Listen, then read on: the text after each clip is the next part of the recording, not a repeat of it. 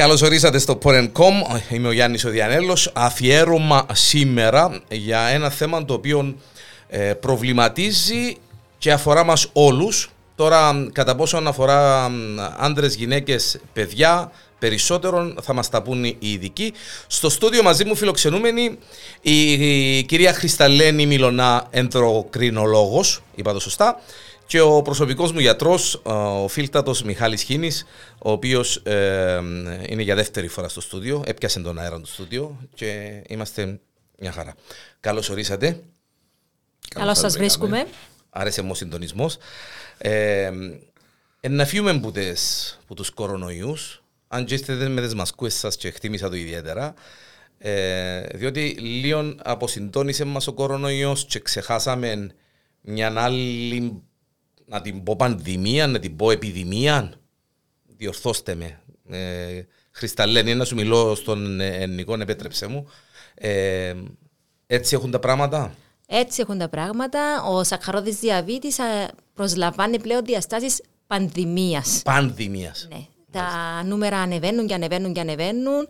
Από ό,τι φαίνεται θα έχουμε περίπου ένα 45-50% αύξηση των κρουσμάτων διαβήτη. 45 με 50% αύξηση. ανά το παγκόσμιο όχι μόνο στην Κύπρο, ανά το παγκόσμιο, οι, οι, οι αριθμοί αυξάνουν ε, τρομακτικά ουσιαστικά σε ό,τι αφορά το θέμα του διαβήτη. Ε, δηλαδή, προβλημάτισες με παραπάνω από ότι ήμουν προβληματισμένος, γιατί από την ημέρα που ξεκίνησα να βρίσκονται σε ερωτήσεις για το θέμα σήμερα, ξεκίνησα και τις δίαιτες, ξεκίνησα και τις διατροφές. Ένας στους δέκα Κύπριους ε, ε, πάσχει από διαβήτη. Μπορεί να είναι και λίγο περισσότερο από το 1 στους 10 αυτή τη στιγμή που μιλούμε. Δηλαδή, αν είμαστε στα 10 άτομα, είμαστε στα 10 άτομα μέσα στο στούδιο, ο ένας ήταν ε, σίγουρο ότι ήταν διαβητικός. Εξαρτάται ποιου 10 να έφερες. Μπορεί να είναι και οι 5 από τους 10 και οι 10 από τους 10. Σωστά, ναι, οι στατιστικέ, ναι, διότι στην περίπτωση της συγκεκριμένη, στους τρεις μας δάμε παίζει ο ένας, όχι εσύ σίγουρα. Ε, να τα αφήσω ε, αν το πάρουμε στατιστικά ναι. και επειδή έρχονται εκλογές, αντιλαμβάνεσαι ότι 10% σήμερα ότι μπορούν να κάνουν κόμμα και να, κάνουν, να βγάλουν κυβέρνηση. Έτσι, να ρυθμίσουν την, ε, να παίξουν ε, ρόλο. Το 10% είναι κόμμα που έχει χρόνια που προσπαθεί να πιάσει. Αντιλαμβανόμαστε για τα μεγέθη μιλούμε. Ναι. Το φαινόμενο είναι παγκόσμιο και απλά η Κύπρος έχει τα σκύπτρα στην Ευρώπη, αν κατάλαβα καλά; Ε, μια μελέτη που υπήρχε το 19, που υπάρχει και τυπωμένη στο Υπουργείο ουσιαστικά, η Κύπρος είμαστε η δεύτερη στην Ευρώπη ανά ποσοστό πληθυσμού το πόσο διαβήτη έχουμε. Ποια είναι η πρώτη δηλαδή. Ποιοι που μας ξεπεράσαν ε, σε αυτό το πράγμα. Να σας πω την αλήθεια. Κανένα Σαν Μαρίνο φαντάζομαι. Κανέναν... Ε, Δεν μπήκα στην περιέργεια να κοιτάξω ποιοι είναι οι πρώτοι, γιατί να τους φτάσουμε σίγουρα. Ναι. Θα δουν τη σκόνη μας σε λίγο καιρό. Επειδή έκαμε λίγος σκονάκια για να πριν έρθουμε έτσι για να... Όχι, άρεσε μου, γιατί έχω και εγώ τα σκονάκια μου. Ναι. Να εντυπωσιάσω τον φίλο μου. Αυτά είναι. Ε, η Τουρκία είναι η πρώτη στην Ευρώπη βάσει των στατιστικών που γνωρίζουμε που ανακοινωθήκαν από το International Diabetes Federation. Ίσως, ίσως Μιχάλη, γιατί έχουν την ίδια διατροφική Να σου πω, επειδή όμως, με ε, να σου πω, και θα σου πω. Ε, βασικά επειδή ε, ο τρόπος του το αποτελέσματος, δηλαδή το να, να ξέρουμε το ποσοστό του, του ζαχαροδός διαβήτη, του επιπολασμού του ζαχαροδός διαβήτη σε έναν πληθυσμό, απαιτεί το να ξέρεις τον πληθυσμό και επειδή ουσιαστικά τουλάχιστον για την Κύπρο είναι ε, επιμέρους έρευνες, δεν έχουμε καταγεγραμμένων έναν αρχείο που ξέρουμε ότι όντως έχουμε τόσους διαβητικούς, υπολογίζουμε. Είναι κάθε υπολογισμό, ναι, ναι. Ε, Τούτο είναι το ένας σκέλος της απάντησης. Και το άλλο σκέλος της απάντησης είναι λίγο πολλά στην Ευρώπη περίπου είναι το ίδιο το ποσοστό. Ε, αλλά ναι, τα σκύπτρα από ό,τι είδα από το IDF ε, έχει τα η Τουρκία. Ε, να πω κάτι που πάλι έκανα ένα σκονάκι, πολλά ενδιαφέρον που είδα έναν αριθμό. Επειδή μιλήσαμε για μεγέθη, για πανδημία και για COVID προηγουμένως, ε, το INDF ανακοίνωσε ότι στο 2021 έχασαν τη ζωή τους 6,7 εκατομμύρια ενήλικες, προφανώς που, τον, που το διαβήτη, ε, το μεγάλο μέρος που διαβήτη τύπου 1, ε, και τις ε, επιπλοκές του μέσα στο 2021. 6,7 εκατομμύρια άτομα χάσαν τη ζωή τους λόγω του διαβήτη. Ε, ε, σαφέστατα είναι πανδημία. Ε, και ε, απλά ίσως να μην ενημερώσαμε τον κόσμο ότι είναι τόσο σοβαρά τα πράγματα ή έχει άλλη ατζέντα. Ε, Δυστυχώς ή ευτυχώς, το θέμα του διαβήτη είναι ότι είναι ένας γλυκός σιωπηλός δολοφόνος ουσιαστικά. Μπορεί να έχεις διαβήτη και να μην πάρεις χαπάρι ότι έχεις διαβήτη μέχρι να εξελιχθεί αρκετά ο διαβήτης και να κάνει τη ζημιά του. Τι εννοώ με τον το πράγμα; Έχεις τώρα εσύ ένα τσιμπημένο ζάχαρο. Άκουσα, έκαμε την ανάλυση σου, έχει ένα ζαχαράκι 115 που βάσει της θεωρία. Πίσω λεπτό, Χρυσταλή, το τσιμπημένο είναι το 115 για να ξέρω. 115 θεωρείται ελαφρώς τσιμπημένο. Και ε, πέ μου το. Η διάγνωση, ναι. τα κριτήρια, τα διαγνωστικά, θέλουμε έτσι να τα πούμε αυστηρά. Ναι. Τα διαγνωστικά κριτήρια είναι αν έχεις ζάχαρο νηστείας, δηλαδή ζάχαρο το οποίο έτσι σε εξέταση στο χημείο μετά που ήσουν 8 με 10 ώρες νηστικός, πάνω από 126, θεωρείται ότι έχεις διαβήτη. Μπαίνει διάγνωση. Μάλιστα. Εάν έχεις ε, γλυκοζηλιωμένη αιμοσφαιρίνη πάνω από 6,5%, η γλυκοζηλιωμένη είναι που λέμε η ασθενής, η τριμηνιαία. Μια εξέταση που δείχνει περίπου το μέσο όρο του ζαχάρου στους τελευταίους τρεις μήνες. Και μετρέται επί τη 100. Ναι. Αν έχεις πάνω από 6,5% θεωρείται ότι έχεις διαταραγμένο μεταβολισμό της γλυκόζης.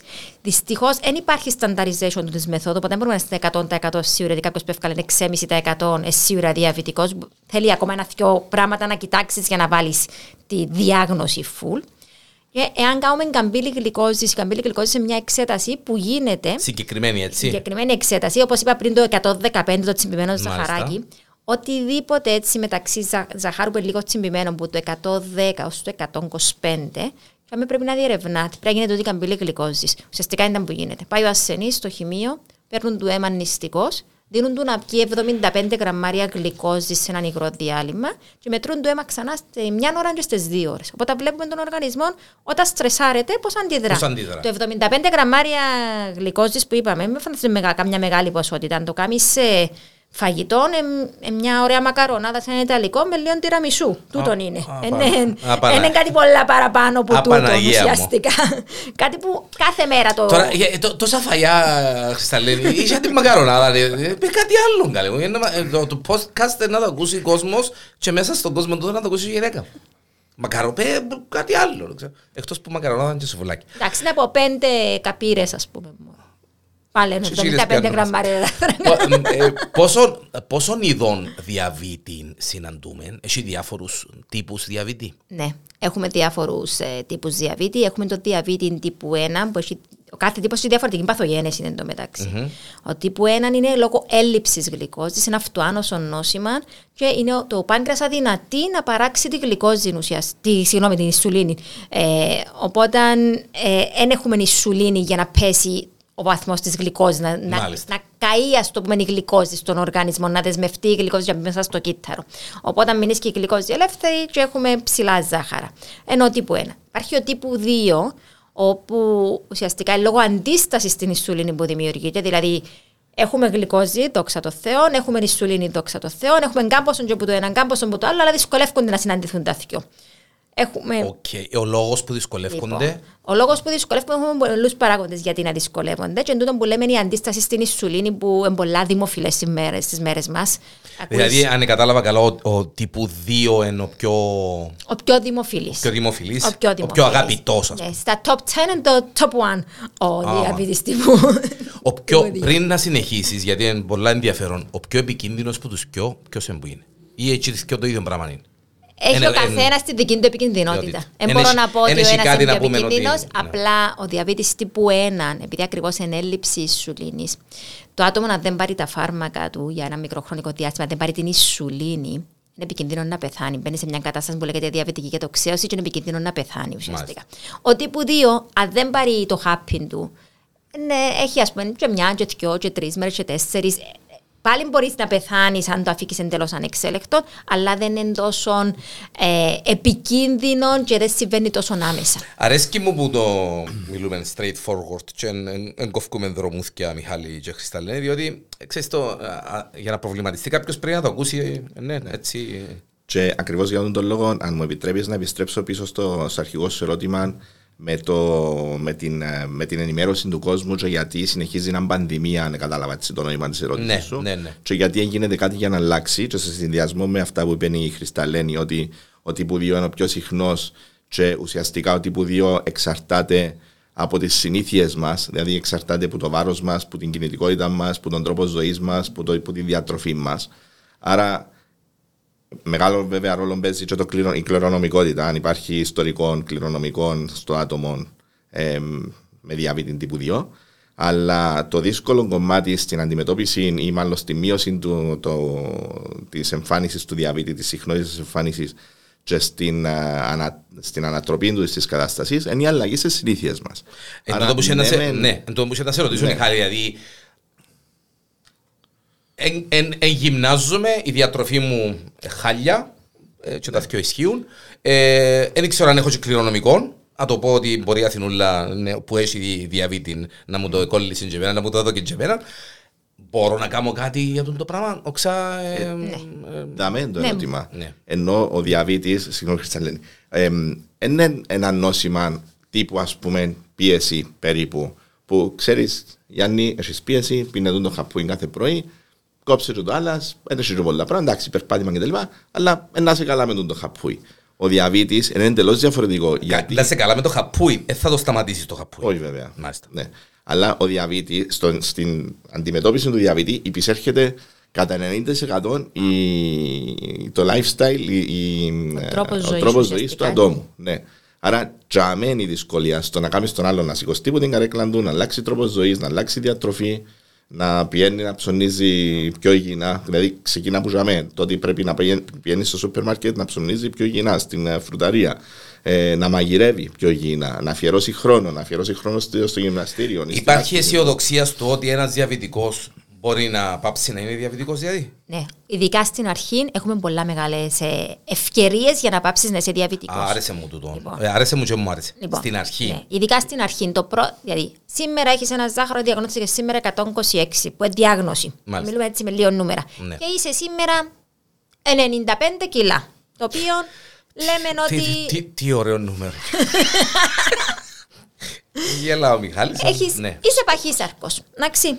Εάν... είναι πολύ εύκολο ε, να είσαι παχύσαρκο, διότι ναι, να μην νομίζει κάποιος ότι πρέπει λοιπόν, να είσαι. Ακριβώς. Ναι. Το τι, εν, τι ορίζουμε παχυσαρκία ιατρικά. Ακριβώς. Είναι εκείνο που πρέπει να με σε χωρεί η πόρτα για να ναι, μπεις. Ναι, ναι. Είναι και το αμερικάνικο το concept που θέλουν και ο καρέκλες. Μπράβο. Παχυσαρκία είναι πολλά διαφορετικό το τι ορίζεται.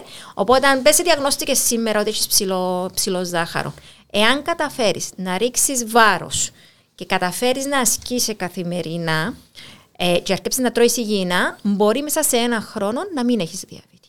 Να καταφέρεις να φύγεις που είναι το 126 που θεωρείται σαν διάγνωση διαβήτη. Και αν μου επιτρέπει, Χρισταλένη, έχουμε δει στα ιατρία μας πολλές φορές δραματικά πιο ε, μεγάλες τιμές διαβήτη με γλυκοζηλωμένη ναι. είναι 9-10. Προ... Ε, στην ε, αρχή... πρέπει να το να έρθει, διότι προλαβαίνει μου ερωτήσεις, αλλά έμπειρα. Ναι. Sorry. Ναι. ε, που πραγματικά αν ενεργοποιήσει το άτομο που είσαι μπροστά σου και ξεκινήσει ένα σωστό τρόπο ζωής, ε, επανέρχεται, δηλαδή αν τον πιάσαμε στην αρχή σχετικά του διαβήτη του, μπορεί να επανέλθει σε μια πιο υγιεινή κατάσταση ή χωρίς φάρμακα ή με πολλά άλλα φάρμακα. Το 126 που είπαμε προηγουμένως, δηλαδή να ήταν, 100, ναι, να ήταν 140, 150, 200 ας πούμε το νούμερο. Ακόμα, ακόμα και στο 200, ακόμα και στο 200 ουσιαστικά Μπορεί να, μπορούμε να το δουλέψουμε. Σίγουρα μπορούμε να δουλέψουμε μόνο με διατροφή και άσκηση, να μην πολλά ψηλά τα νούμερα. Αρχικά, εντελείω αντένδειξη μπορείς να αφήσεις τον οργανισμό σε την κατάσταση να ζορίζεται στον πολλά οργανισμός, γιατί ο οργανισμός ζορίζεται ουσιαστικά όταν είναι πολλά ψηλό το ζάχαρο. Αν γίνει η Χρισταλένη και Μιχάλη συνδυασμός και άσκησης και φαρμακευτικής αγωγής, ενώ, συγγνώμη, και φαρμακευτικής αγωγής, άσκησης και διατροφής σωστής και σοβαρής. Μα τούτη είναι η ε, ναι, ναι, ναι, θέλω να πω, ε, το οποιοδήποτε νούμερο. Ε, ε, Βεβαίως. Ε, είναι κάτι το οποίο ε, να φτάσουμε σε ένα σημείο και να πούμε sorry Διανέλο, ε, είσαι διαβητικός, τέλειωσε. Στη θεραπεία του διαβήτη δεν υπάρχει κορυφή. Δηλαδή αν το τελευταίο μέτρο, ας πούμε, την ινσουλίνη, ε, με την ινσουλίνη μπορούμε τέλεια να ρυθμίσουμε οποιοδήποτε διαβήτη. Μάλιστα. Οποιοδήποτε ζάχαρο. Βέβαια, είναι το τελευταίο. Άρα εννοείται ότι ε, μπορεί, εφόσον, εφόσον συνεργάζεται το άτομο, να είναι τέλεια ρυθμισμένο. Βέβαια, μια μικρή παρένθεση, έχουμε και τον στόχο που θέτουμε στον καθένα. Δηλαδή, διαφορετικά να θέσουμε στόχο στη θεραπεία του διαβήτη σε έναν 18χρονο, σε έναν, σε έναν 30χρονο που έχει χρόνια να ζήσει μπροστά του, έχει οικογένεια κτλ. Και, και διαφορετικά να αντιμετωπίσουμε κάποιον ηλικιωμένο που έχει ήδη εγκατεστημένες στις επίπλοκες του διαβήτη, άρα να είμαστε λίγο πιο χαλαροί. Που θα υπάρχει και ανάλογη άσκηση. Αλλά δεν υπάρχει ναι. εμπόδιο στη ρύθμιση κάποιου ατόμου που έχει Συναντούμε ε, διαβήτη από ό,τι κατάλαβα και από ό,τι σκέφασα, και σε μικρές ηλικίες.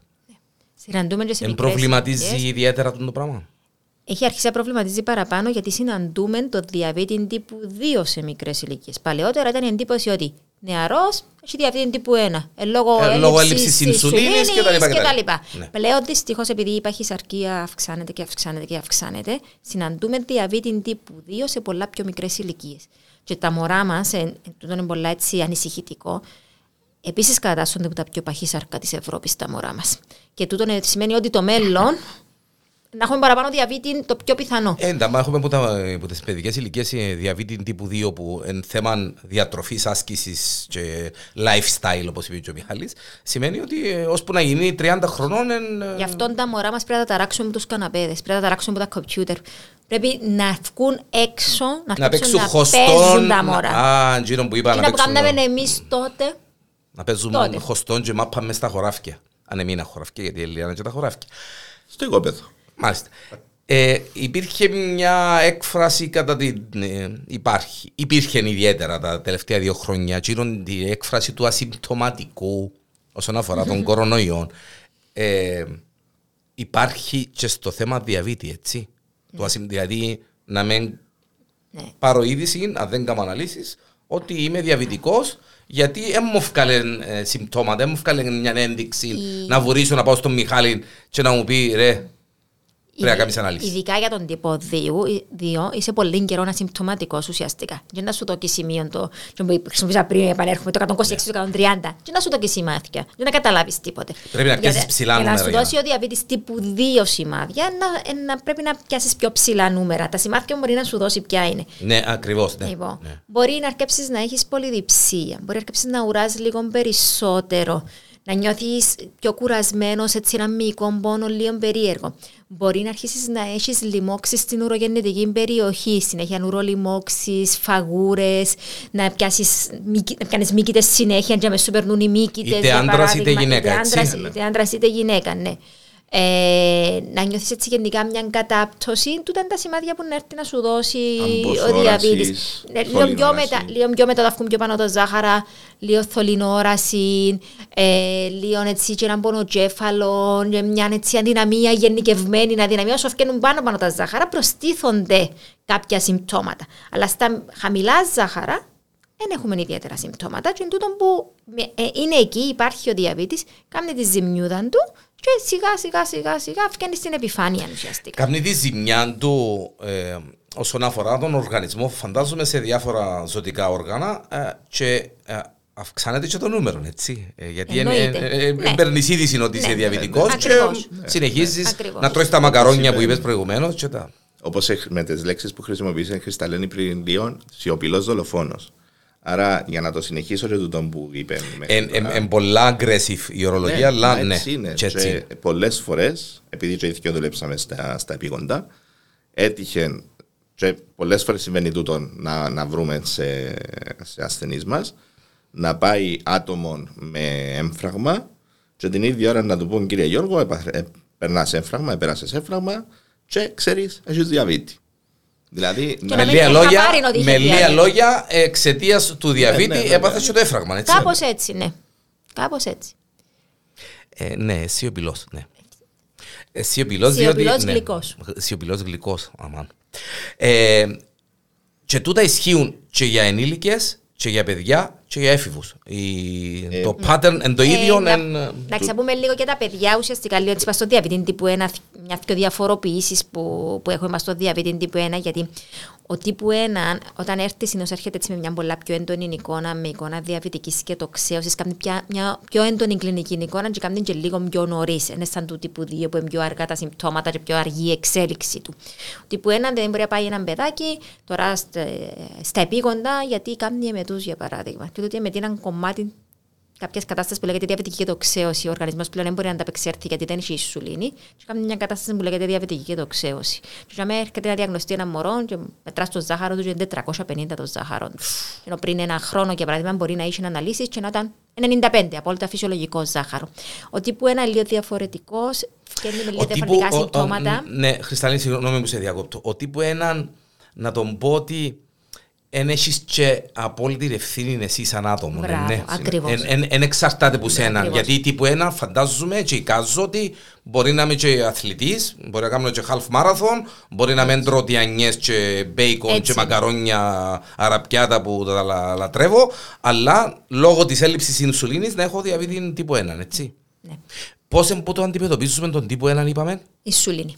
Ο Ισουλίνη. τύπου 1 είναι από την αρχή η Σημαίνει ισουλίνη. δεν έχει να κάνει με αλλάσω lifestyle, είναι καθαρά ε, φαρμακευτική αγωγή. Χρειάζεται έτσι. το lifestyle και στον τύπου 1, αλλά δεν είναι η θεραπεία το lifestyle στον τύπου 1. Η θεραπεία στον τύπου 1 είναι η ισουλίνη. Εν Ναι, έχω- να δε- τα κάνω. κάτι μου λήφκεται και πρέπει να το δω ουσιαστικά. Ναι, θέλω να πω ότι πες ότι ε, το lifestyle, τον τρόπο ζωής έχω τον. Δηλαδή, Ναι. ε, διατροφές μου, τα, πα- όλα προσεγμένα και τα λοιπά, δεν καπνίζω, εμπίνω. Ε, ε, ε, θέμα ινσουλίνης καθαρά και ε, ε, εν, εν κάτι που κουβαλώ το και Ναι. ε, ε, Ήρθε. ήρθε, Ήρθε. ναι. Ναι, να ήταν καλά ήρθε. να το απενεχοποιήσουμε τούτο ναι, Ναι. και να, να ξέρουμε όλοι μας ότι τα άτομα με διαβήτη τύπου 1 δεν έχει να κάνει κάτι με τη δική τους συμπεριφορά με τις δικές τους συνήθειες όπως συμβαίνει στον τύπου 2.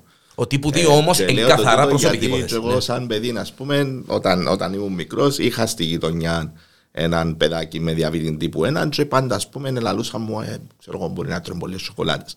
Ε, τούτο ναι, πρέπει να το ξεκαθαρίσουμε, να απενεχοποιηθεί. Ο διαβήτης τύπου 1 δεν έχει να κάνει με τη συμπεριφορά του ατόμου, απλά για κάποιο λόγο που και εμείς δεν ξέρουμε, δεν είμαστε πολλά σίγουροι, ε, ξεκινά ε, ξαφνικά ή κάπως πιο απότομα και εξελίσσεται πιο γλυόρα σε σχέση με το διαβήτη τύπου 2 να καταστρέφεται το πάγκρεα. Να θεωρήσω ότι ο τύπου 1 ίσως να είναι πιο κληρονομικός που τον τύπο 2 ή ε, Όχι. δεν ισχύει. Ο ένας είπε όχι, ο άλλος είπε ναι. ε, Και Ναι. προβληματίζεται με τώρα. Λοιπόν, έχει δύο απόψεις Ναι. ουσιαστικά. Οι μελέτες Έχουμε τρεις και δυο δάβη. Μάλιστα. Ναι. Ε, το, οι μελέτες λένε ότι αν έχεις τον ένα σου γονιό διαβητικό, έχεις περίπου 5% πιθανότητα να είσαι διαβητικός. Αν έχεις και τους δύο σου γονείς διαβητικούς με τύπου 1, τώρα μιλούμε διαβήτη, Με τύπου 1, τύπου έτσι, 1 ναι. διαβήτη, τότε το ποσοστό ανεβαίνει γύρω στο 30% ουσιαστικά. Οκ. Ενώ αν έχεις διαβητικούς τους γονείς σου με διαβητικο- διαβήτη τύπου 2, είναι πιο πάνω το ποσοστό. Είδες άρα συμφωνούμε τελικά.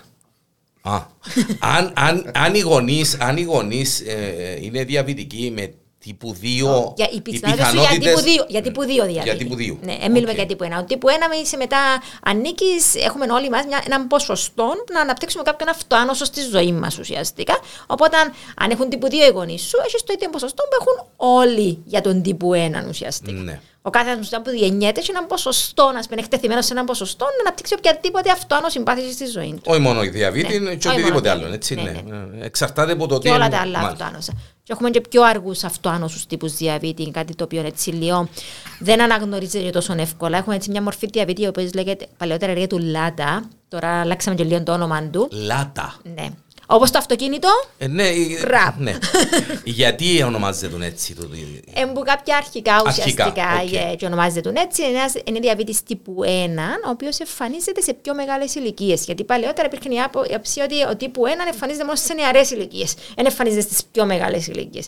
Ενώ υπάρχει ο διαβήτη που εμφανίζεται και στη- τύπου 1 που εμφανίζεται στις πιο μεγάλες ηλικίες και είναι και πιο αργή η καταστροφή του παγκρέατος όταν εμφανιστεί σε πιο μεγάλες ηλικίες παρά όταν εμφανιστεί σε μικρές ηλικίες. Μάλιστα. Η, η, η, η πιθανότητα α, εμφράγματος ή εγκεφαλικού ε, εξαιτίας διαβήτη είτε τύπου 1 είτε τύπου 2 ε, πόσο μεγάλη είναι; Είτε στους μεγαλύτερους είτε στους νεότερους. Λοιπόν, θα σας περιγράψω κάτι τώρα που το κάνουμε στο ιατρείο. Ε, μάλλον να το, Λοιπόν. να το θέσω ανάποδα. Να το θέσω, όχι, να το θέσω διαφορετικά. Περίεργος Να τα περιγράφουμε τα ίδια πράγματα στο ιατρείο. Ε, να πάντα μου το τούτο και να σε. Ναι, Λοιπόν. ναι, ναι. Ένα μποτήρι νερό. Έχω, έχω δυο γιατρούς τώρα στο στούντιο. Ε, να ακούσουμε δυο, δυο, δυο αναλύσεις, να δούμε. Ναι. Λοιπόν, σκεφτείτε ένα μποτήρι νερό και πιάνουμε εκείνο το ποτήρι νερό και διαλύουμε μέσα ένα κουταλάκι ζάχαρη. Εκείνο το διάλειμμα πρέπει να το δοκιμάσεις για να καταλάβεις ότι διαλύσαμε μέσα ζάχαρη, σωστά; Μάλιστα. Τώρα σκεφτείτε το ίδιο μποτήρι νερό, ίδια ποσότητα, διαλύω μέσα δύο κουταλάκια, τρία, τέσσερα, πέντε, έξι, εφτά, οχτώ κουταλάκια. Όσο πιο πολλά κουταλάκια ζάχαρη βάλω μέσα, τόσο πιο πιχτό γίνεται το διάλειμμα μου, τόσο πιο δύσκολο γίνεται το διάλειμμα μου. Δεν περνά εύκολα. Μια ένα καλαμάκι τώρα και ρουφίσω από το πρώτο ποτήρι. Και πιάνω ένα καλαμάκι και ρουφίσω από το δεύτερο. Και το καλαμάκι και τότε. Το δεύτερο, που είναι το παχύρευστο διάλειμμα, είναι ότι έχει αλλαγές πάνω το καλαμάκι. Γιατί ρουφίσει σου εσύ πολύ δύναμη ώσπου να το ρουφίσεις. Και έρχεται πάνω, έρχεται και δυσκόλευκε ώσπου να έρθει πάνω. Σωστά; Μάλιστα. Λοιπόν, τα καλαμάκια είναι τα αγγεία μας. Ο διαβήτης μας, όταν είναι καλά ρυθμισμένος, και είναι το πρώτο ποτήρι, δεν δυσκολεύει τόσο πολλά τον οργανισμό. Όσο πιο αρρύθμιστο είναι, τόσο πιο πολλά δυσκολεύει τον οργανισμό τόσο πιο δύσκολα, επειδή περνά από τα γλυκόζη, φυσιολογικά οργανισμός και λόγω πρέπει διαλυμένη μέσα στο.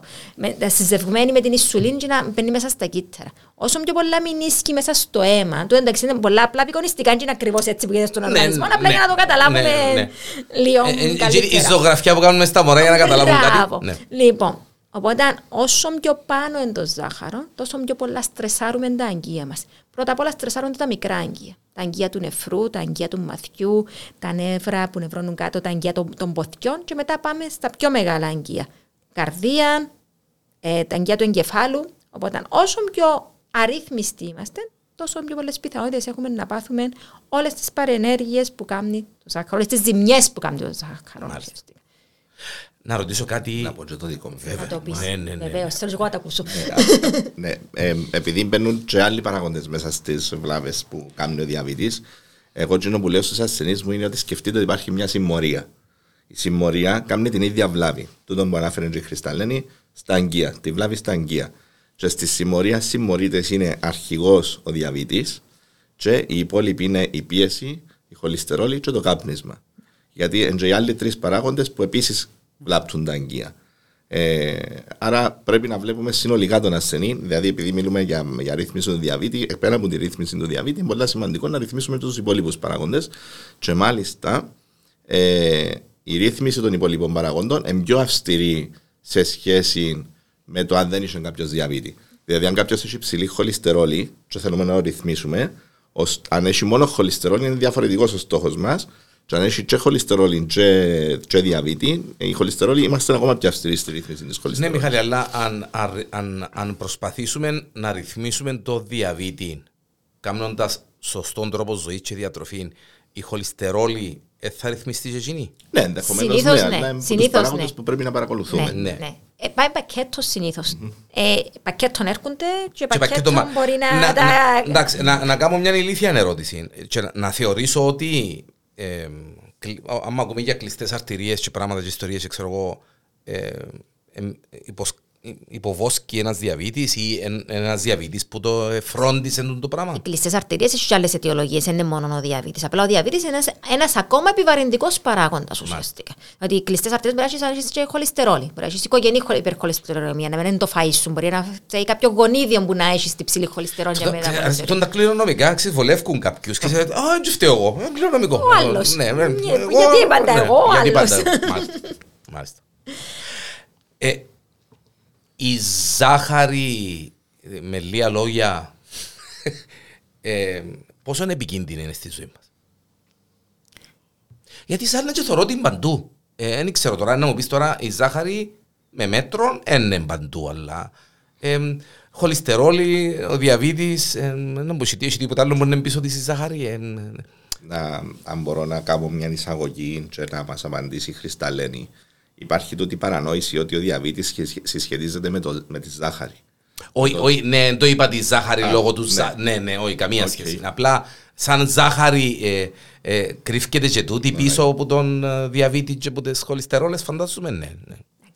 Η ζάχαρη, αυτόν καθ' αυτό σαν ζάχαρη, είναι μια ουσία την οποία χρειαζόμαστε. Να μην πούμε ότι δεν τη χρειαζόμαστε ναι, καθόλου, γιατί ναι. θα ήταν λάθος το πράγμα. Να πούμε ότι δεν θέλουμε, γιατί η γλυκόζη είναι η κινητήριο δύναμη του οργανισμού μας. Οπότε χρειαζόμαστε την γλυκόζη. Απλά είναι το θέμα της κατανάλωσης και του μέτρου. Το παν μέτρον άριστον που. Το μέτρον άριστον είναι το πιο, το πιο σημαντικό. Μάλιστα. Και επίσης, θα επειδή στη ζάχαρη, η άλλη η φρενίτιδα που υπάρχει να ανταλλάξουμε τη ζάχαρη με όλα τα υποκατάστατα, επίσης είναι επικίνδυνη.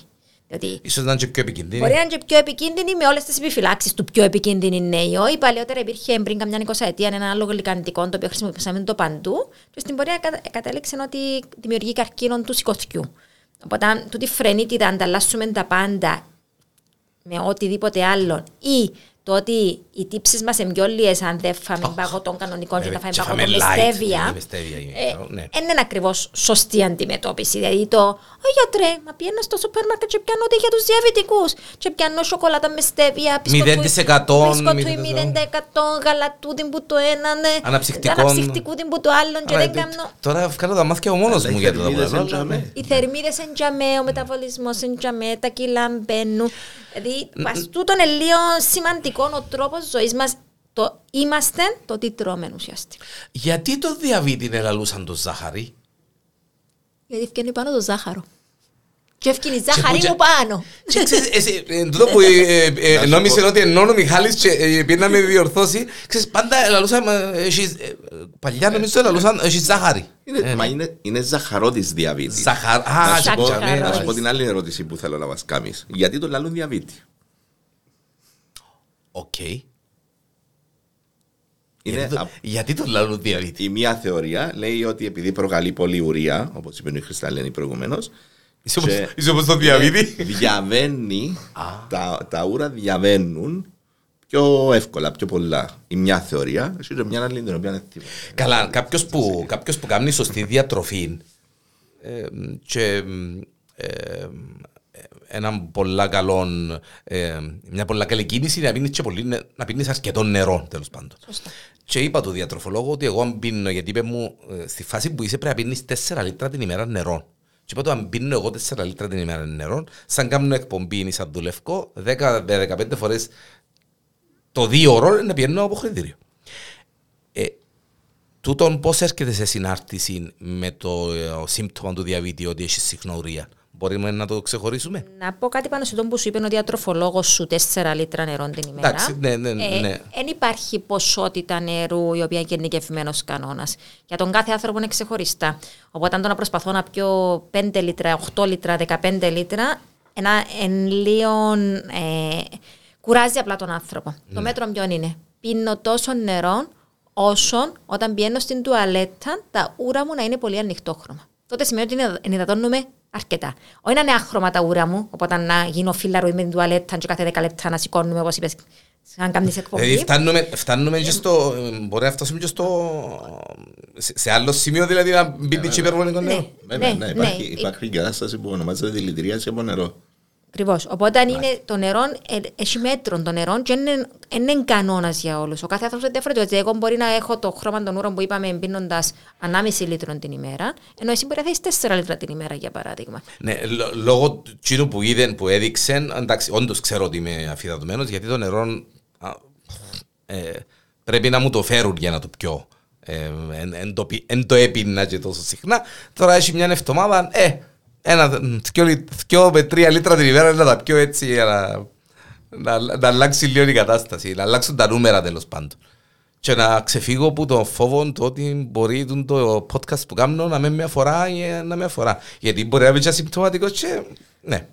Ποιος είναι ο προσωπικός Ποιος σου είναι ο γιατρός, να προσωπικός σου κάνει γιατρός; Ο αναλύσεις προσωπικός, να ε, δεις. ο, ο προσωπικός μου γιατρός έστειλε ε, να κάνω και αναλύσεις και να τις κάνω για να πάει να τις δει. Ε, εν τον άλλον προσωπικό μου γιατρό που φοβούμαι, που να έρχεψε να, να, έρχεψε να μουρμουρά, μόλις ακούσει το podcast αύριο μεθαύριο. Ε, επειδή περάσαμε δύο χρόνια μιας κατάστασης, μιλήσαμε εντός με τον Μιχάλη την περασμένη φορά, ε, ευτράπελης και αξιοπερίεργης με τον κορονοϊό. Φαντάζομαι επηρέασε ο κορονοϊός τα θέματα διαβήτη ή τον κόσμο με, το, με διαβήτη ή τον διαβήτη ε, ευκαλεντών ε, Αν το πάρουμε λίγο, πρώτον κύμα κορονοϊού, πρώτον lockdown, επειδή φοβηθήκαμε πάρα πολλά για τους διαβητικούς ασθενείς, δώσαμε και στους διαβητικούς ασθενείς άδεια από την εργασία τους. Ήταν η πρώτη, η πρώτη οδηγία, ήταν η διαβητική εν, εν ομάδα υψηλού κινδύνου και πρέπει οπωσδήποτε να μείνει σπίτι του. Οπότε η πρώτη οδηγία, εφήκαμε τους διαβητικούς σπίτι. Γιατί φοβόμαστε, γιατί ε, βλέπαμε ότι το πώ συμπεριφέρεται ο κορονοϊός, είχαμε πολλά μεγάλες ποσοστά θνη- θνησιμότητας πάνω στους Διαβητικούς, διαβητικούς. έτσι. Ναι. Οπότε θέλει να προστατεύσουμε τους διαβητικούς. Και αν- όταν ευκήγαν τα εμβόλια, οι διαβητικοί πήραν προτεραιότητα πάνω στον εμβολιασμό ουσιαστικά. Μόνο και μόνο το ψυχολογικό του, το να σου πει, ξέρεις, επειδή έχεις διαβήτη, να ανήκεις σε ομάδα υψηλού κινδύνου, επηρεάζεσαι μόνο και μόνο Αυ- Αυξάνεται τον... ε, ψυχο- ναι. ψυχολογικά το Ναι, στρες σου. Ναι, ναι. Λοιπόν, Πρώτη καραντίνα επίσης, μείναμε όλοι σπίτι και κάναμε όλοι κέικ όλη μέρα και τρώαμε. Δεν έκαναμε κάτι άλλο στην Ναι, πρώτη γινήκαμε- καραντίνα. ε, Γινήκαν όλοι σεφ και βάλαμε όλοι 10 κιλά, ας πούμε. Ε, Ε, Στο facebook, άμα, ε, στην πρώτη καραντίνα, έβλεπες ο ένας έκαμε κέικ μπανάνας, ο άλλος έκαμε κέικ φράουλας, ο άλλος... ε, ε, Οπότε τούτο ε, έχει ένα αποτέλεσμα την αύξηση του βάρους. Στο lockdown αυξήθηκε το βάρος του κόσμου. Ναι, ναι, εντάξει, τούτο, ε, ε, Οπότε εν αλυσίδω- εν αλυσιδωτόν το ένα με το άλλο, με το άλλο, με το άλλο. Τώρα, στο- Προσυπογράφω το, προ, προσυπογράφω το ε, καθαρά μπορεί και 7 κιλά, ας πούμε. Ε, Δεν το συζητώ. Παίρνοντας ιστορικό που ασθενεί που έρχονται στο ιατρείο, που είναι και παχύς αρκή, και ρωτάς τους, γιατρέ, πριν το lockdown, δηλαδή ε, σημείο αναφοράς, πριν το lockdown ήμουν τόσα. Στο Και τώρα lockdown είμαι- το πρώτο έβαλα 5 κιλά, έβαλα 7 κιλά, έβαλα 10 κιλά, έβαλα 15 κιλά. Δηλαδή, ε, σημείο αναφοράς στο lockdown πλέον στις ζωές μας. Για πολλά πράγματα Για και πάρα ιδιαίτερα πολλά. για το διαβήτη, έτσι. Ναι. Επίσης, να πω ότι μετά, κατά τη διάρκεια του COVID, αποσυντώνησαν και τα ιατρία μας. Δηλαδή και το, και το πρώτο κύμα, αλλά και η συνέχεια μετά. Με την έννοια ότι ακυρώναμε τα ραντεβού μας, ε, τσάμε Ναι. που είχαμε τους ασθενείς μας ε, ρυθμισμένους. Και ξέρεις, με, το, ε, με τα άτομα με διαβήτη πρέπει να έχεις μια συνεχή επικοινωνία και συνεχή επα- επαφή για να βεβαιώνεσαι ότι γίνονται τα πράγματα όπως πρέπει και οι συνήθειες τους εγκαλέ, ε, μετρούν τα ζάχαρα τους, κάνουν για που πρέπει.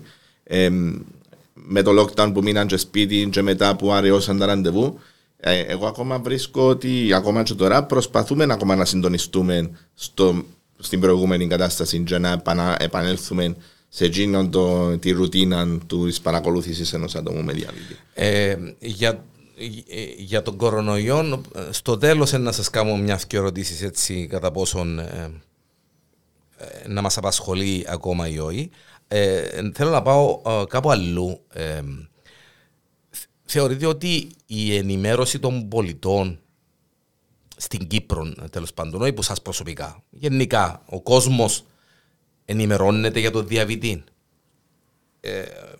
σωστά, ε, τι θα μπορούσαμε να, να κάνουμε για να... Τούν το podcast ε, καθαρά, ε, όσοι το ακούσουν ρε παιδί μου και εγώ με τον τρόπο μου να το διαφημίσω σαφέστατα για να ακουστεί, γιατί τούτη είναι η δουλειά του συγκεκριμένου podcast και να προβληματίσει, όπως και έναν άλλο podcast που έκανα για τη σεξουαλική παρενόχληση ανηλίκων που το νούμερο είναι ένα στα τέσσερα και όταν ξεκίνησα να ασχολούμαι ε, έπεσα από τα σύννεφα γιατί νόμιζα ότι ήμασταν πολλά πιο ας πούμε.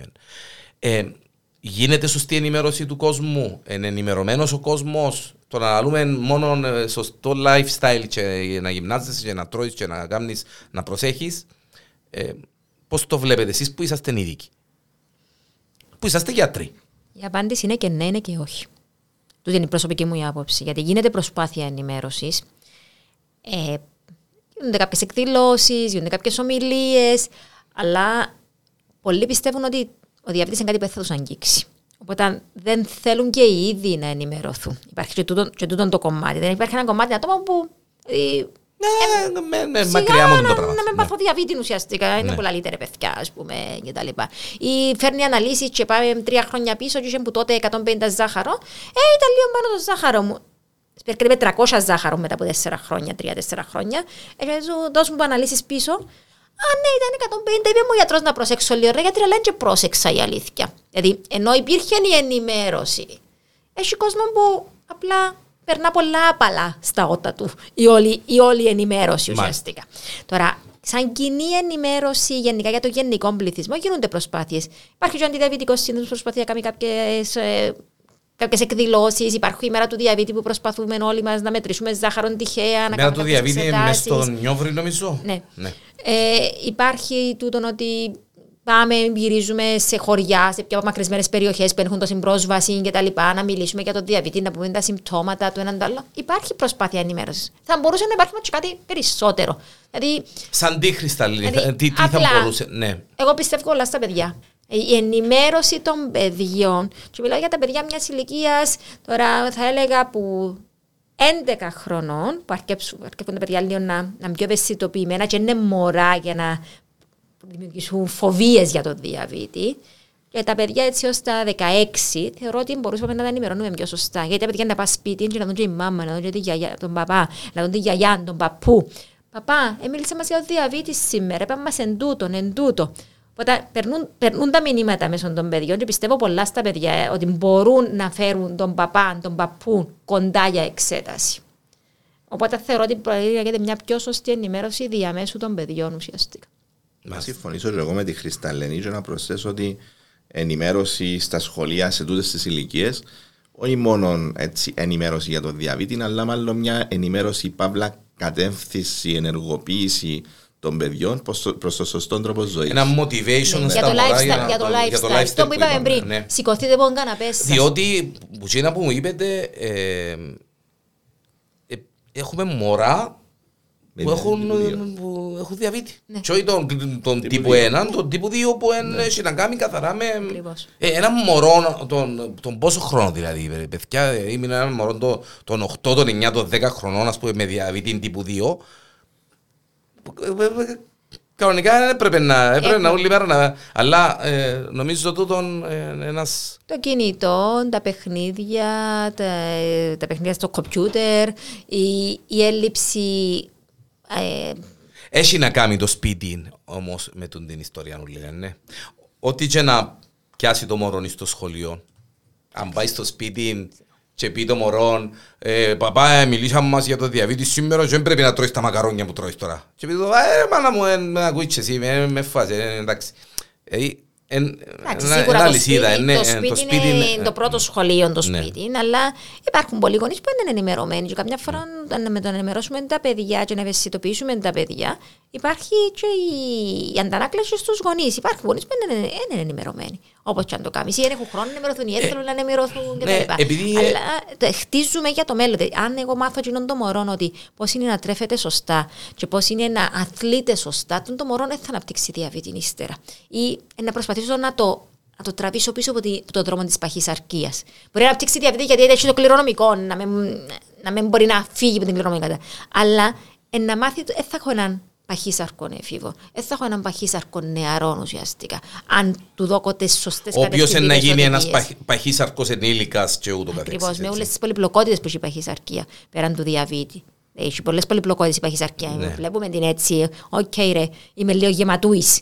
Δεν είναι έτσι όμως. Έχει πολλές πολυπλοκότητες η παχυσαρκία, τις οποίες πρέπει να προσέξουμε. Ναι, δεν πρέπει να σταθούμε μόνο στα μας μπαίνουν τα ρούχα μας και αφαινούμαστε ωραίοι. Ναι. Ε, θέμα υγείας. Είναι κομμάτι αισθητικής, θέμα υγείας. Θέμα υγείας.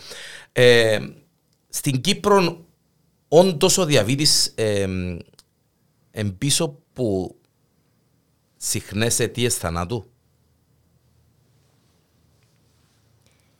Οι επιπλοκές του διαβήτη εμπίσω ναι, συχνές ναι, αιτίες ναι, θανάτου, ναι. Ναι. ναι. Τα εφράγματα, εγκεφαλικά. Τούτα που είπαμε ε, προηγουμένω. Ναι. Ή πιο, πιο μεγάλες ηλικίες πηγαίνουν πιο συχνά. Τώρα δεν το βλέπουμε τόσο πολλά τα. Ε, στα ελληνικά τι έφυγε η λέξη, τα amputations, οι εκροτηριασμοί των, ποδιών, ε, κάτι που είναι άσχημο, και λέμε εντό, ας πούμε, δηλαδή κάποιοι κόψαν το πόδι του από το διαβήτη. Δηλαδή, μπορεί να πεις εγκεφαλικό, OK, okay, επέρασα το, καρδιακό επέρασα το, όμως θα σου κόψουν το πόδι σου το διαβήτη. Είναι κάτι το οποίο δυσκολεύεσαι να το αντιμετωπίσεις. επέρασα το γιατί... Ε, ε, ε, δυσκολεύεσαι πάρα πολλά να το αντιμετωπίσεις και για με μιλούμε ο ακροτηριασμός έχει πολλές άλλες επιπτώσεις και ψυχολογικές που είναι το έμφραγμα τις ψυχολογικές επιπτώσεις ουσιαστικά. Χρισταλλένη, να, να σου πω κάτι και Μιχάλη, πρόσφατα των τελευταίων δύο μήνες, εντάξει είμαστε και σε μια ηλικία επικίνδυνη. Είσαι. ναι, είμαι, ναι. Τέσσερις, ένα, δύο, τρεις, τέσσερις με πέντε γνωστοί μου έκαναν μπαλονάκι. Ναι. Ε, βουρούσαν, ο ένας είναι ευκαλεντό τεστ κοπόσεως, ο άλλος ευκαλεντό και κατέβηκε από το μηχάνημα και είπε φω με τίποτε και είπε το γιατρός έλα να σου κάνω τώρα ένα τεστ μετά από το τεστ κοπόσεως και έχουμε πρόβλημα, λέω τα τώρα και άνθρωποι που να με ακούσουν. Ε, ακούσα τρεις με τέσσερις περιπτώσεις γνωστών μου close ανθρώπων mm-hmm. με μπαλονάκια και πράγματα, δεν ξέρω εγώ. Ε, και προβληματίστηκα. Ξέρεις, α, ανησύχησα λίγο στο στυλ. Έχουμε αρέσει να κάνει το πράγμα σαφέστατα με τον τρόπο ζωής, με το ένα που τρώω, με το ένα που δεν τρώω. Γιατί έτσι το μόνο ένα που τρώμε και το ένα που έντρωμε. τρώμε. Και αν γυμνάζουμε, και αν ε, ένας άνθρωπος που πριν γυμνάζουμε και τώρα ε, γυμνάζουμε.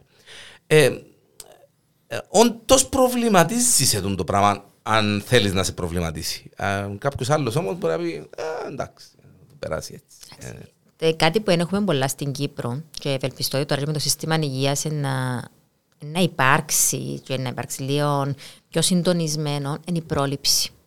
Τούτο είναι το θέμα. Όπως καλή ώρα ο φίλος σου πήγαινε και έκαμε έναν τεστ κοπόσεω και είπε του «Οπ, φίλε, τον το τεστ κοπόσεω είναι λίγο παθολογικό. Πάμε να κάνουμε παρακάτω». Και έκαμε του, έβαλε του- έκαμε του μπαλονάκι. και πάμε παρακάτω. και πάμε Μπράβο. παρακάτω. Ενώ από άλλε συνθήκε θα μπορούσε ο φίλο να μην πάει στο γιατρό για ένα check-up και να έρθει μια καλή μέρα να ξυπνήσει με έναν πόνο στο στήθος και να πάθει ήδη το έφραγμα. Κάθε Ο φίλος πόσο σου, συχνά. Ναι. ε, πρόλαβε το έφραγμα. Κάθε πόσο ουσιαστικά. συχνά πάμε, ε, μάλλον Μιχάλη, κάθε πόσο συχνά πρέπει να κάνουμε αναλύσεις και κάθε πόσο συχνά πρέπει να κάνουμε έναν total check-up. Με τούτα τα καινούργια μέτρα του ΟΑΗ που έλαβες σήμερα, ε, δεν είμαι σίγουρο αν θέλω να απαντήσω, διότι εντάξει, υπάρχουν πρωτόκολλα. Σήμερα τα πήρε τα μέτρα. Από Εχθές, σήμερα από μείνε σε σήμερα, εφαρμογή, ναι, ναι. ναι. Ο, ο, ε, το, ε, ο ΑΕΗ, ε, δηλαδή, Έχει να κάνει με την συχνότητα των, Μάλιστα, ε, των μάλιστα. εξετάσεων κτλ. Ε, εντάξει. ε, Ελπίζω να μην ακούει κάποιο του ΆΗ. Ε, υπάρχουν πρωτόκολλα που προβλέπουν το πόσο συχνά πρέπει να κάνει αναλύσει κάποιο που εξαρτούνται και από την ηλικία του, και από το οικο- κληρονομικό του ιστορικό, και από τον, ε, το ατομικό του ιστορικό, ε, το βάρος του κτλ. Άρα περίπου από μια ηλικία και μετά κάθε χρόνο ε, ένα, ένας έλεγχος ε, λιπιδεμικός, δηλαδή χολυστερόλες τριγλικερίδια και ζάχαρο. κάθε μια φορά το χρόνο; Ναι, αναλόγως Ε, ναι, του με, ε, ποιον έχουμε ε, Περιμένα μπροστά να πεις μας. κάτι πιο έτσι, ε, δηλαδή, ξέρω εγώ, κάτι... Γι' αυτό λέω αναλόγως Ναι. του τι έχουμε μπροστά μας. Δηλαδή κάποιος που είναι ιστορικό ε, και οι αναλύσεις του είναι καλές, να τα ξανακάνουμε του χρόνου. Κάποιος ο οποίος ε, στο στάδιο του προδιαβήτη κάτω από 126 το ζάχαρο και να τον ενεργοποιήσουμε, να το ξαναελέξουμε σε ένα χρονικό διάστημα για να δούμε πού βρίσκεται. Υπάρχει, η- ναι, ε, και τούτη είναι η ηλίθια ερώτηση. Υπάρχει περίπτωση κάποιος να είναι παχύσαρκος, αλλά να μην αγγίζει καν τα νούμερα; Ναι. Ναι; Υπάρχει, υπάρχουν η κατηγορία του υγιή παχύσαρκου και υπάρχει και η κατηγορία... Όχι, τότε δεν ενδιαφέρει. Η καλοήθης παχυσαρκία. Υπάρχει, υπάρχει καλοήθης παχυσαρκία. Υπάρχει καλοήθης Να το παχυσαρκία. ακούσουμε το Χρισταλέ. Λοιπόν, ε, διότι εντάξει, μιλούμε με νούμερα, μιλούμε με αριθμούς, μιλούμε... Α- ας- Αστειεύομαι σαφέστατα, αλλά εντάξει, είναι καλά να το ξέρουμε και τούτο. Ναι. Λοιπόν, Μπορεί να είσαι παχύσαρκο, μπορεί να έχεις έναν BMI που είναι ο δείχτης μας σώματο που ορίζει την παχυσαρκία πάνω από 30, μπορεί και πάνω από 35 και πάνω από 40. Αλλά εάν δεν έχεις αυξημένη γλυκόζη αίματο, δεν έχεις αυξημένη χολυστερόλη, δεν έχεις αυξημένο νουρικό οξύ, δεν έχεις υπέρταση, ε, δεν έχεις πόνους στα γόνατα, δεν έχεις άλλον καρδιολογικό ιστορικό, θεωρείσαι ένας υγιής παχύσαρκο. Ναι, αλλά υπάρχει περίπτωση να, Α, να όμως, μην τα έχεις μέχρι- στο τα ούλα μέχρι- και να... Το ναι. ερώτηση είναι μέχρι πότο, πόσο θα εξακολουθήσεις να είσαι, είσαι υγιής. Υγιής. Τούτη- τούτη- Τούτο είναι το ερώτημα αυτόν καθ' αυτόν. Και αφού μιλάω για παχυσαρκία, παίρνω την ευκαιρία γιατί θέλω να πω έτσι κάτι Βέβαια, πολλά έντονο βέβαια, βέβαια, που βέβαια. συμβαίνει τον τελευταίο καιρό. Διότι μιλούμε του κόσμου για την παχυσαρκία, η οποία είναι καταπολεμήσει. Και δυστυχώς όμως βλέπουμε ότι πολλές φορές καταφεύγουν σε λάθος επιλογές για να καταπολεμήσουν την παχυσαρκία. Λάθος τακτικές οι οποίες θέτουν την υγεία σε κίνδυνο. Πιο πολύ κίνδυνο από ότι είναι η Από ότι είναι η παχυσαρκία. παχυσαρκία ίδια. Ναι. Δηλαδή παίρνουν ουσίες ανεξέλεκτες, αγοράζονται που φαρμακεία, που ίντερνετ, που ό,τι να είναι, που υπόσχεται εύκολη και γρήγορη απώλεια βάρους. Λοιπόν, τα κιλούθια, δυστυχώς τα ευλογημένα, έρχονται πολύ εύκολα και φεύγουν πολύ δύσκολα. Αγαπούν μας, δεν μας αποχωρίζονται εύκολα. Λοιπόν, οπότε δεν έχει μέθοδο μαγική. Δεν έχει μαγικό ραβδί, μπαίνεις σήμερα 200 κιλά και ευκαινείς αύριο 100 κιλά. Δεν υπάρχει τούτο το πράγμα. Όπως μπήκαν σιγά σιγά μεθοδικά και με απόλαυση, έτσι φεύγουν. Σιγά σιγά και μεθοδικά. Δεν μπορούν να φύγουν από τη μια μέρα στην άλλη. Και ο κόσμος δεν πρέπει να τρέχει σε τούτες τις εύκολα υποσχόμενες λύσεις ουσιαστικά. Που δεν είναι εύκολα, Όχι. δεν είναι Πληρώνουν- εύκολες, απλά είναι εύκολα Ακριβώς. υποσχόμενες. Ναι. Ακριβώς. Και πληρώνουν και ένα σωρό λεφτά και θέτουν και τον εαυτό τους σε κίνδυνο. Δηλαδή, ενημερωθήκαμε χτε για ένα σκύφασμα που κυκλοφορεί στην αγορά, το οποίο υπάρχει μια ουσία μέσα η οποία είναι απαγορευμένη. Απαγορεύτηκε που πριν αρκετά χρόνια από το Διεθνή Οργανισμό Υγεία ουσιαστικά, ε, η οποία προκαλεί καρδιακή να υπάρχει και καρδιακός θάνατο. Και έχει να κάνει με, με σκεύασμα που με παίρνουν για απώλεια σκεύασμα για βάρους. απώλεια Το οποίο, βάρους. το οποίο πουλιέται, πουλιέται στο διαδίκτυο ουσιαστικά. Μάλιστα. Ναι, χάνεις κιλά. Χάνεις 5-6 κιλά την εβδομάδα, δεν είναι πρόβλημα. Να τα χάσεις, αλλά μπορεί να πεθάνεις. Χτες είχαμε αυτή τη συζήτηση με τη Χρυσταλένη και πάνω σε ακριβώς αυτή τη συζήτηση και το, το, το, θέμα που έθιξε και ήθελε να το θίξει σήμερα. Ε, κάναμε μια ανασκόπηση των τελευταίων χρόνων που τότε που εξασκούμε την ιατρική στην Κύπρο και συνειδητοποιήσαμε ότι από κάποια περίοδο που δουλεύαμε μαζί στο, στο νέο νοσοκομείο και μετά, λέμε, θυμάσαι εκείνον, ε, ήρθε με υπατική ανεπάρκεια, αν είπες μου, έχασες τη ζωή του. Νεφρική ε, ανεπάρκεια, γιατί έπινε τσάια για να χάσει βάρος. Νεφρική ανεπάρκεια, δεν ασωληνώθηκες και δεν ξύπνησε ποτέ. Τσάια συγκεκριμένα φαντάζομαι. Τσάια τα οποία έπαιρνε από το διαδίκτυο που υποσχόντουσαν απώλεια βάρος. Ένας άλλος νεαρός έτσι, του γυμναστηρίου που επίσης έπαιρνε προϊόντα για να χάσει βάρος. Ε, είχαμε το στείλει το 2006 ίσως. Ε, θυμούμε στο εξωτερικό για μεταμόσχευση ύπατος. Ε, Ένας άλλος ασθενής μας, ο οποίος τώρα κάνει αιμοκάθαρση γιατί έλαβε τέτοιου είδους σκευάσματα. Άρα, είναι υπαρκτά τα, τα προβλήματα, είναι υπαρκτά τα άτομα τα οποία διακινδυνεύσαν την υγεία τους και κάποιοι έχασαν τη ζωή τους. Και είναι υπαρκτά, μάλλον πόσο τα σκευάσματα τούτα τα οποία υπόσχονται. Πρέπει να γίνεται ελεγμένα. Η απώλεια βάρους πρέπει να γίνεται ελεγμένα. Εσωστή διατροφή, εσωστή άσκηση. Υπάρχουν φαρμακευτικά προϊόντα τα οποία διούμε για απώλεια βάρους. Ελεγμένα όμως φαρμακευτικά προϊόντα τα οποία κάνουμε αναλύσεις πριν, διούμε τα, κάνουμε αναλύσεις μετά, βλέπουμε να επηρεάζει το ένα, να επηρεάζει το άλλο, και αν κάποια επηρεάζονται, ε, σταματούμε. και παράγοντε. Ακριβώς. Δεν είναι απλά πιάσε το πράγμα και πήγαινες στο καλό και να χάσεις. Και να χάσεις κιλά και με δόξα το Θεό. Και δάμε πρέπει έτσι να είμαστε λίγο όλοι και επιφυλακτικοί και προσεκτικοί. Υπάρχουν πολλοί που υπόσχονται και δυστυχώς τα παχύσαρκα άτομα είναι άτομα τα οποία πείθονται εύκολα γιατί ναι, έχουν πάντα την ελπίδα ότι ναι, να, ναι. χάσουν, να χάσουν βάρος. Διακαείς πόθος και, ναι, και το ίντερνετ είναι εύκολο πολλά να σε και προσεγγίσεις και να σε. Και είναι εύκολο να κάνεις και πολλά λεφτά από την κατάσταση και δυστυχώς Μιλούμε για σχροκέρδια σε κάποιες περιπτώσεις. Ε, σταθερά, διότι ε, κανένα που τσίνα ούλα δεν κάνει τη δουλειά που υπόσχεται ότι κάνει μάλλον. Ε, ναι. Μπορεί να την κάνει, αλλά παράλληλα να κάνει Κάνει, κάνει άλλη, άλλη ζημιά. Δεν ε, ε, ξέρω αν το είπαμε στην αρχή, το, το νούμερο που ξεκινά να προβληματίζει ε, όσον αφορά το διαβήτη. μέχρι σε ποιον, μέχρι ποιον νούμερο κάποιος ε, θεωρείται ότι εντάξει ρε παιδί μου είμαι, ε, δεν, με, δεν με αγγίζει ο διαβήτης. Αν μιλούμε για ανάλυση νέματος, ναι. αναφέρεσαι στην ανάλυση νέματος κανονικά στο χημείο, και μιλούμε για, το, για τη μέτρηση με το Όχι, όχι, όχι, για την ανάλυση νέματος στο μέχρι χημείο. Μέχρι 106 θεωρείται φυσιολογικό.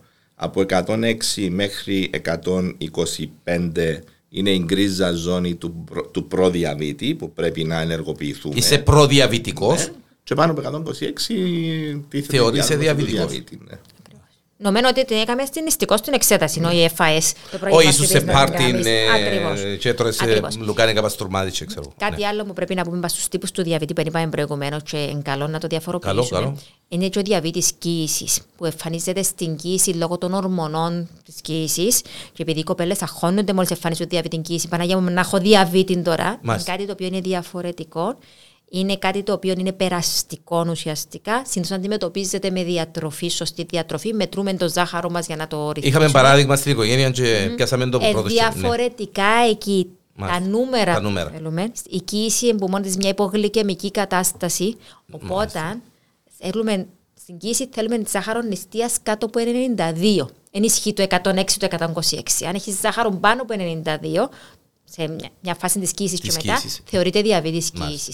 Οπότε είναι λίγο διαφορετικά τα κριτήρια μας προ Έτσι πιο αυστηρά γιατί είναι η κοίηση. Και επίσης να ναι. πούμε ότι οι γυναίκες οι οποίες επεράσαν διαβήτη κοίηση ή εγεννήσαν παιδί πάνω από 4 κιλά, έχουν περισσότερο ρίσκο να αναπτύξουν διαβήτη και στην υπόλοιπη ζωή του, διαβήτη τύπου 2. Okay. Οπότε, μαμάδε, γιατί οι δικέ μα οι μαμάδε σήμερα γεννούσαν μωρά πάνω από 4 κιλά. Η ηλικία μα και θεωρείται φυσιολογικό και είμαστε πολύ χαρούμενοι γιατί γεννούσαν αδρά μωρά.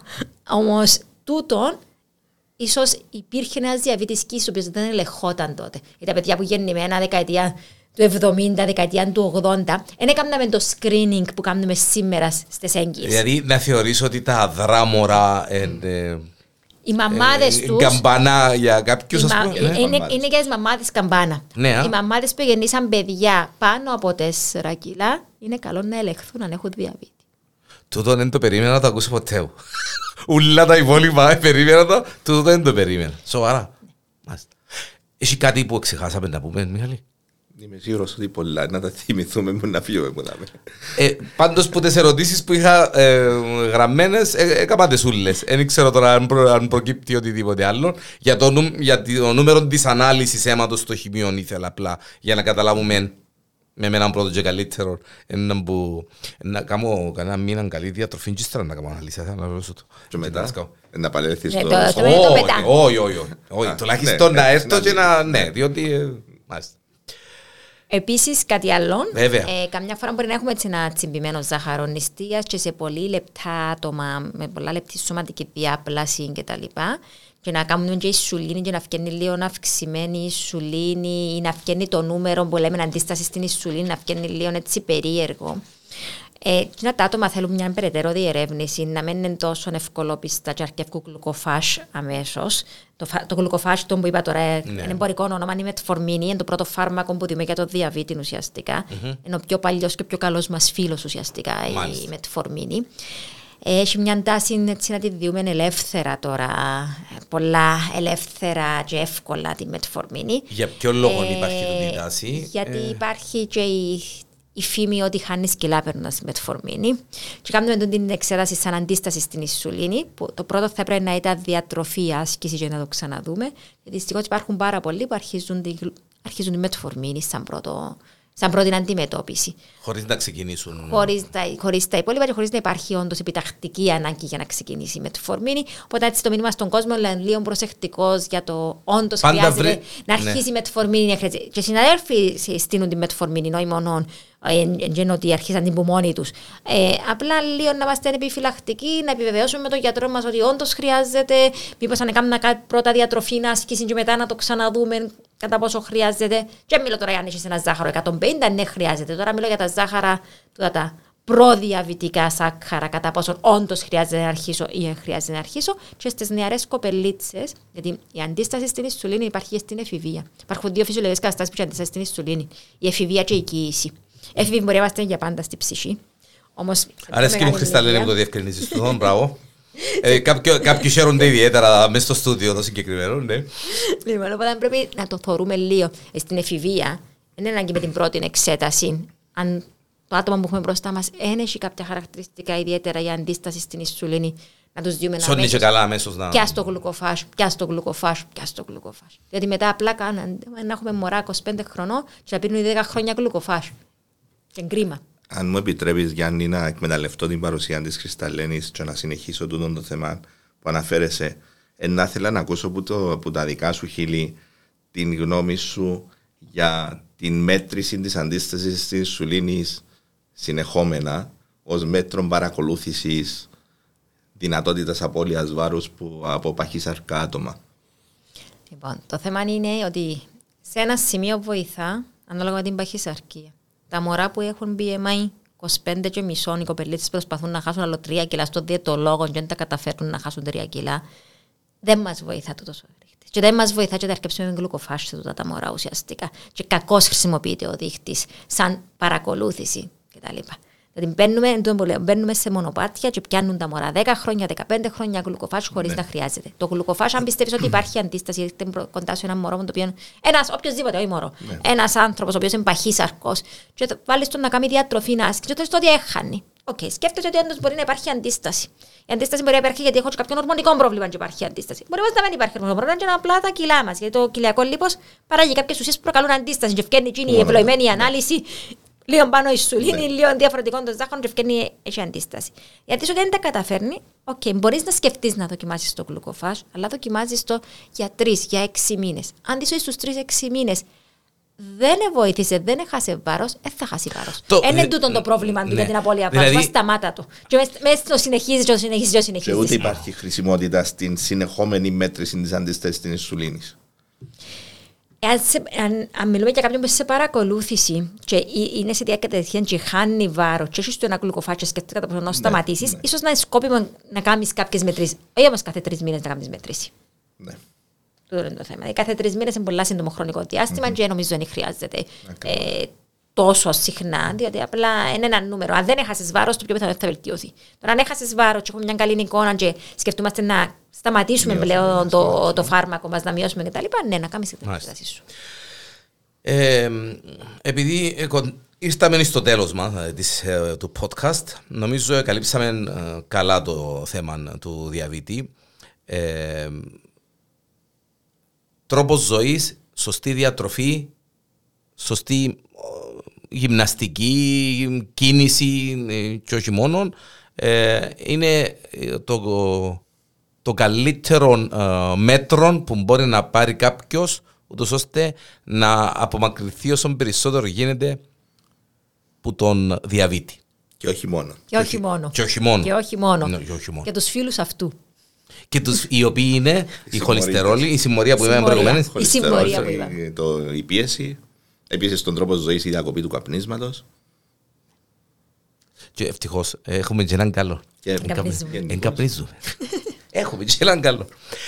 Για να κλείσουμε, ε, μετά του κορονοϊού, σαν γιατροί, πώς τα βλέπετε, πώς τα νιώθετε τα πράγματα; Ελπίζουμε ή θέλουμε όλοι μας να ελπίζουμε, ελπίζουμε ότι, κλείνουμε. ότι κλείνουμε. Βέβαια, ε, οι πιθανότητες να, Ξανανοίξουμε. να, να έρθει μια μετάλλαξη όπως είπαμε την άλλη φορά πάντα υπάρχουν όπως πάντα υπήρχαν. Ναι.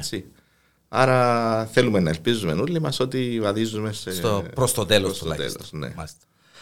Δεν ξέρω αν είναι Ευελπιστούμε για το καλύτερο, αλλά εντάξει, εγώ θεωρώ ότι θα υπάρχει μια καινούργια ασθένεια που μπήκε στη ζωή μας. Είμαι κρυολογημένος, έχω η οποία, ναι. θα, η οποία θα υπάρχει.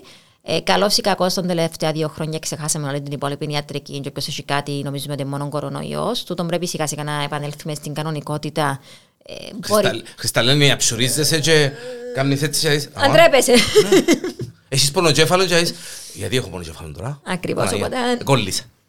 Πρέπει να, να σκεφτούμε ότι υπάρχουν και άλλα πράγματα εκτός του κορονοϊού. Ο κορονοϊός ήρθες στη ζωή μας, θα μείνεις στη ζωή μας ουσιαστικά, αλλά δεν θα είναι τόσο επικίνδυνο όσο ήταν Δεν θα είναι τσίνο το πράγμα όπως μας ήρθε. Ακριβώς. Ναι. Αρχίσαμε να γνωρίσαμε τον, εμάθαμε τον. Αναγνωρίσαμε τον. Αναγνωρίσαμε ναι. τον. Ναι, μπορεί να υπάρξουν μεταλλάξεις οι οποίες μπορεί να είναι πιο ύπουλα, να επανέλθουν δρυμύτερες, ας το πούμε. Δεν είμαστε σίγουροι για τούτο ότι, ότι δεν θα υπάρξουν. Και κανένα δεν μπορεί να το υποσχεθεί. Κανένα δεν μπορεί να το Εντάξει, τώρα βλέπουμε κάτι καινούριο που κυκλοφορά. Να δούμε τι θα γίνει με την ευλογία των πυθίκων. Και βλέπουμε. Μιχάλη. Ναι, συμφωνώ. Ε, ήρθε να μείνει στη ζωή μας με τον έναν ή με τον άλλον τρόπο. Πρέπει να συνεχίσουμε να είμαστε προσεκτικοί. Ε, απελευθερωθήκαμε από τις μάσκες μεν, αλλά πρέπει να συνεχίσουμε να το έχουμε στο μυαλό μας, να, να λαμβάνουμε κάποια μέτρα. Ναι, διότι είναι Όχι σε επίπεδο ναι. καταπίεσης ναι, ναι. πλέον, πιο απελευθερωμένα, αλλά συνεχίζουμε να αποφεύγουμε τις χειραψίες, ας πούμε, τις αγκαγιές. Τις αχρίαστες ε, και ναι, ναι, ναι, άμα έχει πολύ κόσμο, να πάρ' τη μασκουά σου. Ναι, Καλού κακού.